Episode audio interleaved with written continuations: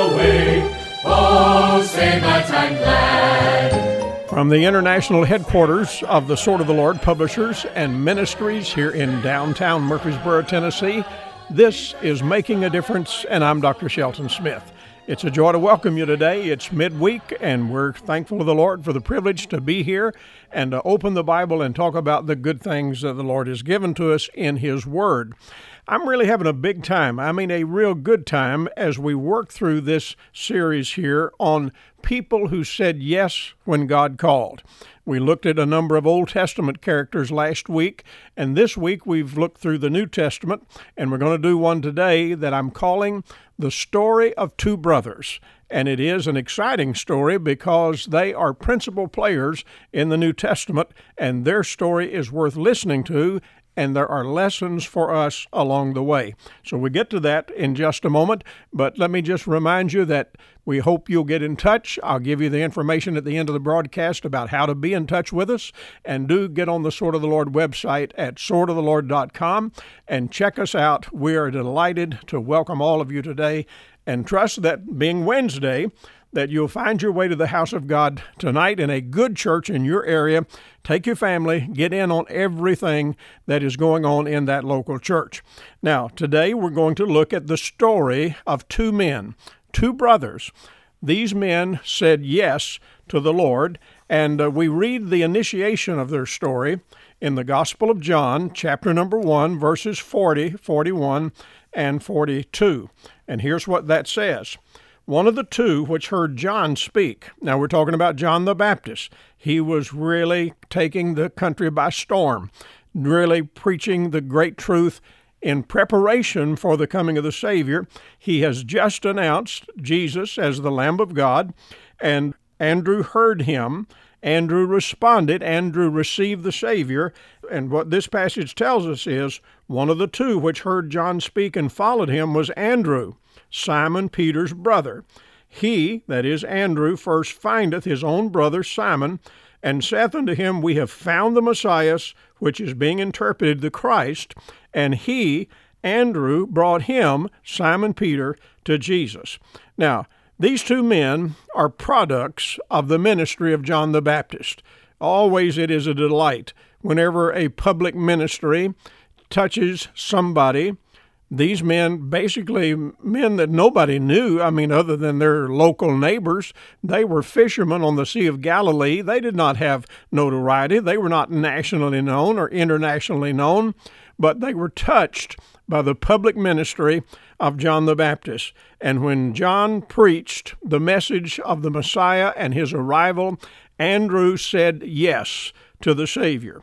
And that yes led him immediately to have great concern for his brother. And we read about that here in this passage. And it says he, talking about Andrew. And let me just break this down one piece at a time here. The fact is, every time somebody comes to the Savior, whether it be somebody like Simon Peter, somebody like me, somebody like you, every single time that somebody comes to the Savior, somebody else who already knows the Savior has brought you the information that you need. That person may have, as we do here at the Sword of the Lord, print gospel literature of a variety of kinds. I mean, we print a newspaper, we print tracts, we print booklets, we print books, all of those kinds of things with introductions to the Savior in them. And whenever we get on this broadcast, we use the radio to try to introduce people to the Savior. And so what we do, we are introducing others to the Savior, just like Andrew did. And if the people in your life, your brother, your sister, if they come to the Savior, it's going to be because that somebody, maybe you, will have introduced them and get them to see the need that they have to receive the Lord Jesus. So Andrew did what any good, solid Christian will do. He got concerned for his brother, and it says he first, and notice this, he didn't wait five years. He didn't wait till he had taken some kind of a course. He didn't wait till he was fully discipled, but he immediately went after his brother. He knew he had found something special, and he wanted his brother to find it as well. And so the Bible says he first findeth. Now, if you notice right here in this passage about uh, Andrew and Simon Peter, and also about Philip and Nathanael just below this in a couple of verses, that word find or findeth occurs four times, and in the Greek text it's the word eureka. That word eureka, that means I found it. And so what he's saying is, eureka, eureka, eureka, eureka. We've found something. We've found something really, really special. And so he, Andrew, a person, first put a priority on the matter of getting his brother in, findeth. He went looking for his brother. Now, what's he going looking for his brother about? He wants to tell him that they've found the Messiah. And so he goes, and I'm going to just imagine that he might have walked around through town looking for his brother some morning, and maybe walked into a bagel shop, maybe he walked into a meat market, maybe he walked into some other kind of a place and looked around, seeing his neighbors, seeing people along the shore there as they were uh, getting their nets ready to go out fishing on the Galilee. And he is saying over and over again, has anybody seen my brother? Has my brother been in this morning? And he goes looking for, and you and I, listen, we have to get aggressive and go after folks. Sometimes, you know, Christians take a wait and see, let them come to us attitude. And really, if you look at the way the whole New Testament thing is laid out, those early New Testament Christians weren't waiting for unsaved people to come to them. They were taking the message to them over and over and over again. It's exactly what Andrew did here. And he found his brother. Now you say, why would he get so aggressive about about his brother? Because it was his brother. It was somebody that he loved. He wanted his brother to be in, and so he went to him, found him, and then the verse says that he saith unto him. Now, what's that about? It means he spoke to him and told him what he needed to hear. Too many Christians in twenty-first century America, even who are very sincere about their faith, get the idea if they'll just live a good Christian life that everybody will get saved or their family will get saved just by watching them. Now, folks, you can dress up, you can fix up, you can shape up, you can get your whole life together in a way that is becoming to a Christian. And I'm telling you, almost nobody, maybe nobody at all, is going to get saved. In fact, nobody will get saved watching you unless you tell them the message that they need to hear. Every person needs to hear a basic gospel message, which is that Jesus died, he was buried, he arose again, and in so doing, he paid our sin debt and purchased salvation for us. And uh, you don't get that by looking at the suit of clothes that I wear. You don't look at that because I shine my shoes. You don't look at that because I live a good, clean life. You don't get that message because we are just, you know, putting a sign out that says we've got a church and everybody's welcome. The fact is, the message of Jesus' death, burial, and resurrection is something we have to communicate. We have to speak it. We have to tell it. And in this case, he said to him, we found the Messiah. The Messiah has come. The Christ is here. And then that forty-second verse has a key, key component to it. It says, and he, Andrew, brought him, talking about his brother, Simon Peter, and he brought him to Jesus. You know, sometimes I run onto Christians who will tell me outright, they'll say, I just don't think I can be a soul winner. And you know how I respond to them? I say to them, if you can't be a soul winner, then be a soul bringer. And again and again, I've had people say to me, what in the world is that? I never heard of that. Well, it's just what this verse says. You may not be able to actually win a person to Christ, but you can bring them to Christ.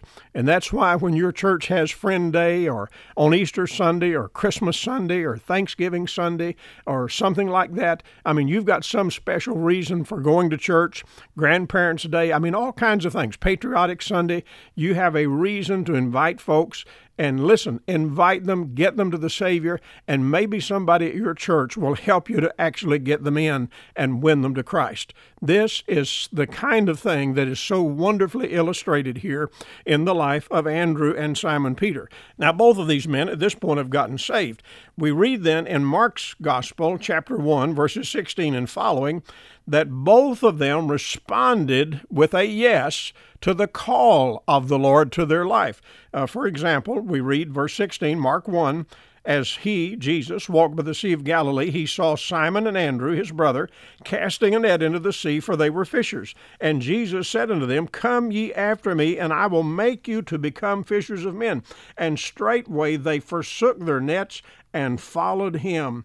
So, dear friends, this is the kind of thing that every one of us needs to understand. Once you say yes to the Savior, you say yes to his salvation proposal, there may come a time when he will also tap you on your shoulder. He may call you to do a particular thing. You know, sometimes uh, we think about just the pastor or the evangelist as being somebody that has the call of God upon their life, but really the Lord would like for every one of us to serve him. That doesn't mean you have to be a full-time servant of God.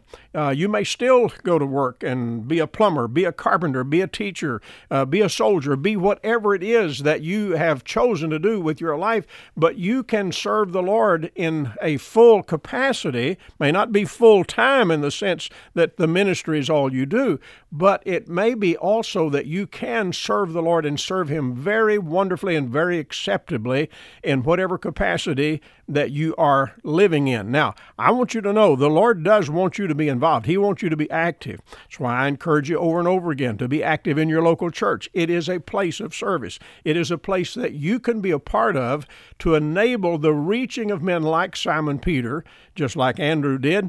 I mean, Andrew doesn't have a lot of notoriety. He's mentioned, I think, three times in the Bible, and what we've just covered here in John's Gospel, chapter one, is the big story. I mean, it is the big news of Andrew's life. We don't know much more about him than that. But Simon Peter, oh, that's a whole different story. I mean, he goes on to become something very, very special in the work over the rest of the years of his life. Now, both of these men said yes in the following with their life after they were saved. Simon Peter said yes again, even after his failure, and fail he did. Now, I don't have the time to belabor all of that, but it's a famous story in the Bible about him really balking in cowardice uh, whenever they were getting ready to crucify Jesus.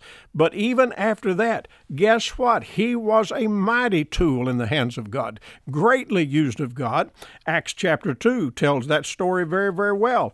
Verse fourteen of Acts two says, "But Peter, standing up with the eleven, lifted up his voice and said unto them, Ye men of Judea and all that dwell in Jerusalem, be this known unto you, and hearken to my words. For these are not drunken, as ye suppose, seeing it is but the third hour of the day.